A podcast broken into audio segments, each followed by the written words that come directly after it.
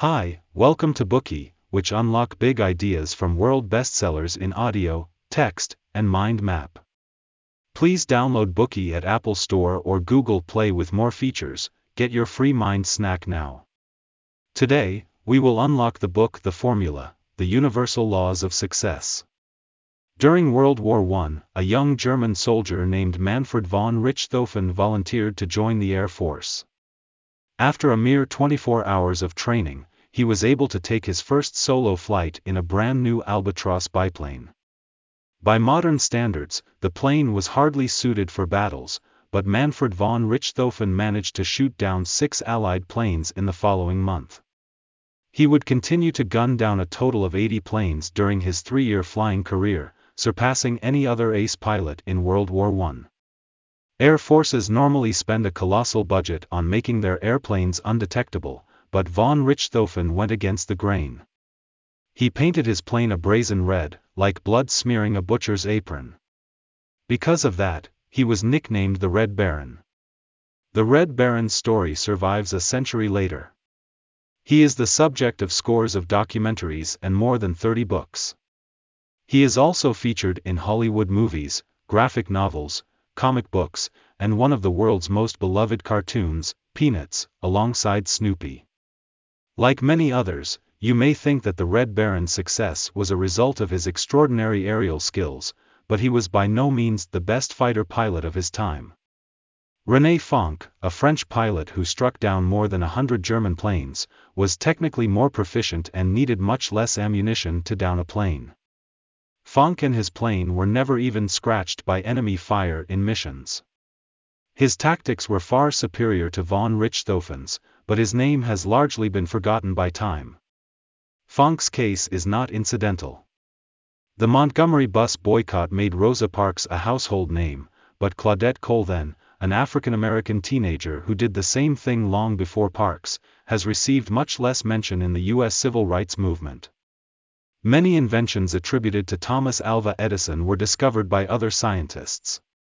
Similarly, the Wright brothers, the inventors of the airplane, were not the first to fly. What, then, caused the vast difference in renown between these individuals, despite their indistinguishable performances? Barabasi argues that this is a collective phenomenon, your success is not about you and your performance. Instead, it is about us and how we perceive your performance.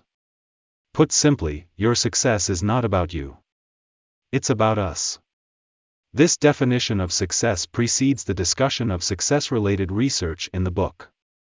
Next, let us delve into Barabasi's five laws of success. The first law, both networks and performance drive success. The second law, performance is bounded, but success is unbounded. The third law, previous success x fitness equals future success.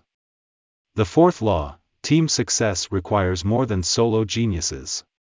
The first law, with persistence, success can come at any time.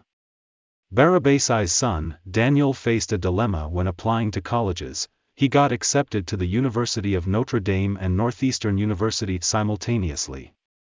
In terms of ranking, Notre Dame University was almost as good as Ivy League schools.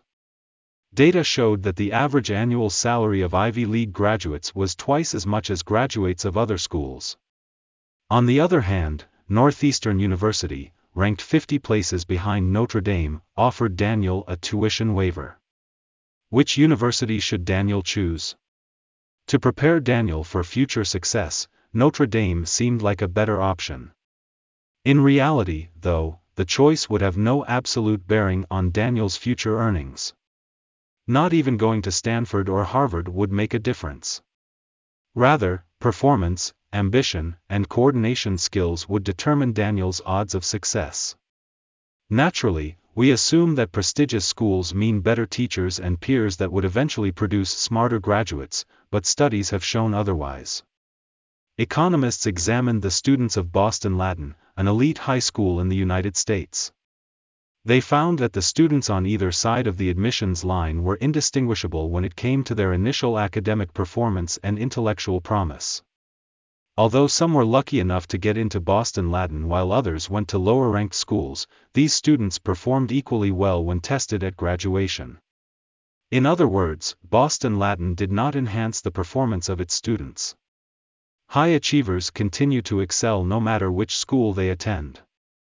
Prestigious schools do not make their students smarter. Instead, it is the students that make these institutions into the elite schools they are. The same goes for universities, which explains why students who rejected offers from Ivy League schools are earning as much as their Ivy League peers after graduation. In short, performance drives success, but that is only true when performance is quantifiable.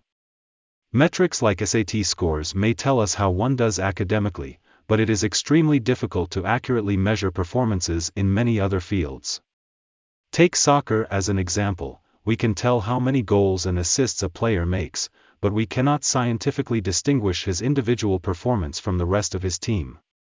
Defenders, for example, execute hundreds of tackles, successfully foiled passes, assists, and aerial duels during game time, but they hardly leave any mark in the memories of judges.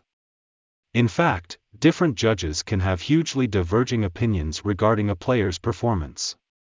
That being said, what drives success when performance cannot be measured? The answer is networks.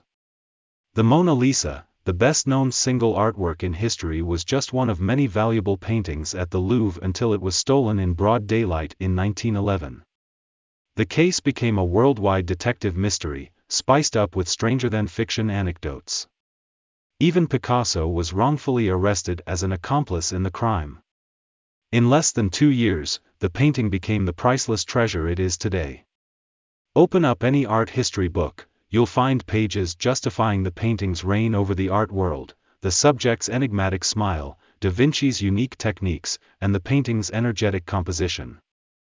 But these values have always been there since the completion of the artwork. Why, then, did it become so much more valuable after the theft? The answer is networks. The drama that surrounded the Mona Lisa's two year disappearance is what made the painting valuable. It is still the same painting, but its context has now changed. If you don't know much about arts, you may wonder how some paintings hanging on museum walls, looking like random smears of paints can be worth millions of dollars, whereas yours, created with similar brush strokes, will likely sell for a mere $30. The truth is, since it is impossible to measure the value of arts with metrics, the context is all that matters. Marcel Duchamp's fountain is a classic example. It was nothing more than an ordinary urinal when found in a plumbing supply store, but it became a valuable piece of art when displayed in Duchamp's art studio. Of course, Fountain owes its high price to Duchamp. The value of an artwork can vary tremendously when attributed to different artists. Why are the works created by masters more valuable? This is where the dirty but open secret of the art world comes in. Once you have succeeded, it's in everyone's interest to keep your success going. There is a symbiotic relationship between collectors, artists, and institutions. Artists gain prestige by having their work exhibited at esteemed galleries, whereas galleries succeed by attracting well regarded artists. Meanwhile, galleries subsist on collectors that pay for their collections. In turn, collectors connect with artists through their personal collections, and they influence fellow collectors. If a collector pays a hefty price for a piece of art, the gallery is obliged to boost or at least maintain the value of the work in question to protect everyone's interest. To do this, galleries would bid against each other at auctions so that the final price captures their expectation. If no one is interested in buying, dropping the price is the last thing they will do. Instead, they will push the price even higher to give the public a false impression of the artwork's value. In other words, the price of a masterpiece is driven by networks. Therefore, to stay ahead of the game of success, networking is just as important as ramping up your performance. Connecting with those that are good at building networks serves as a testimony to your value. Once you stumble across success, the rest of your journey will be much lighter and easier. Above is Barabasi's first law of success. Performance drives success, but when performance can't be measured, networks drive success. Today we are just sharing limited content. To unlock more key insights of world-class bestseller please download our app. Just search for Bookey at Apple Store or Google Play, get your free mind snack now.